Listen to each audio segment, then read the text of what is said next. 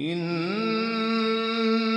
هذا القرآن يهدي للتي هي أقوم.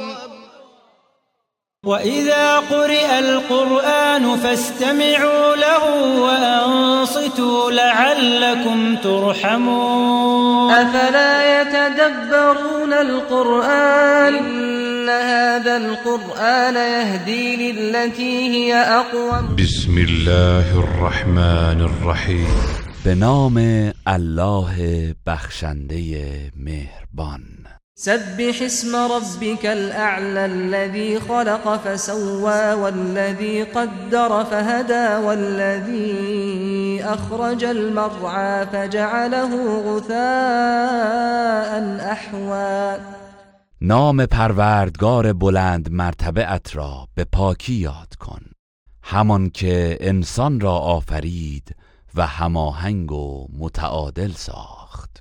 و همان کسی که اندازگیری کرد و به شایستگی آفرید و سپس هدایت نمود.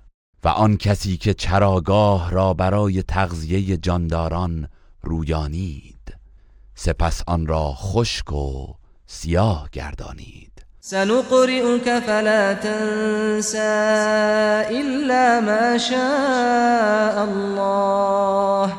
إنه يعلم الجهر وما يخفى. ما به زودی قرآن را بر تو می‌خوانیم.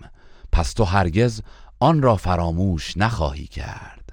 مگر آنچه را که الله بخواهد. همانا او آشکار و نهان را می‌داند. ونيسرك لليسرى فذكر إن نفعت الذكرى و برای تو آسان ترین راه را فراهم میگردانیم.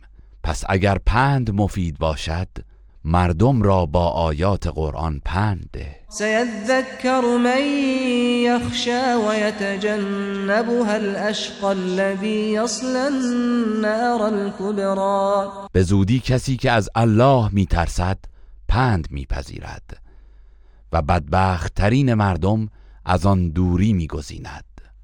همان کسی که در آتش بزرگ جهنم در خواهد آمد. ثم لا يموت فيها ولا يحيا.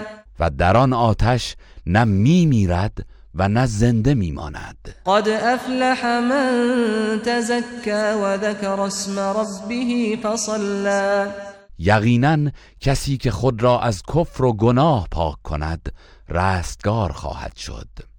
و نیز کسی که نام پروردگارش را یاد کند و نماز بگذارد. بل تؤثرون الحياة الدنيا والآخرة خير وأبقى ولی شما مردم زندگی دنیا را بر آخرت ترجیح می دهید در حالی که آخرت بهتر و پاینده تر است. إن هذا لفي الصحف الأولى صحف إبراهيم وموسى. به راستی این پندها در کتابهای آسمانی پیشین نیز بود. کتابهای ابراهیم و موسی. هذا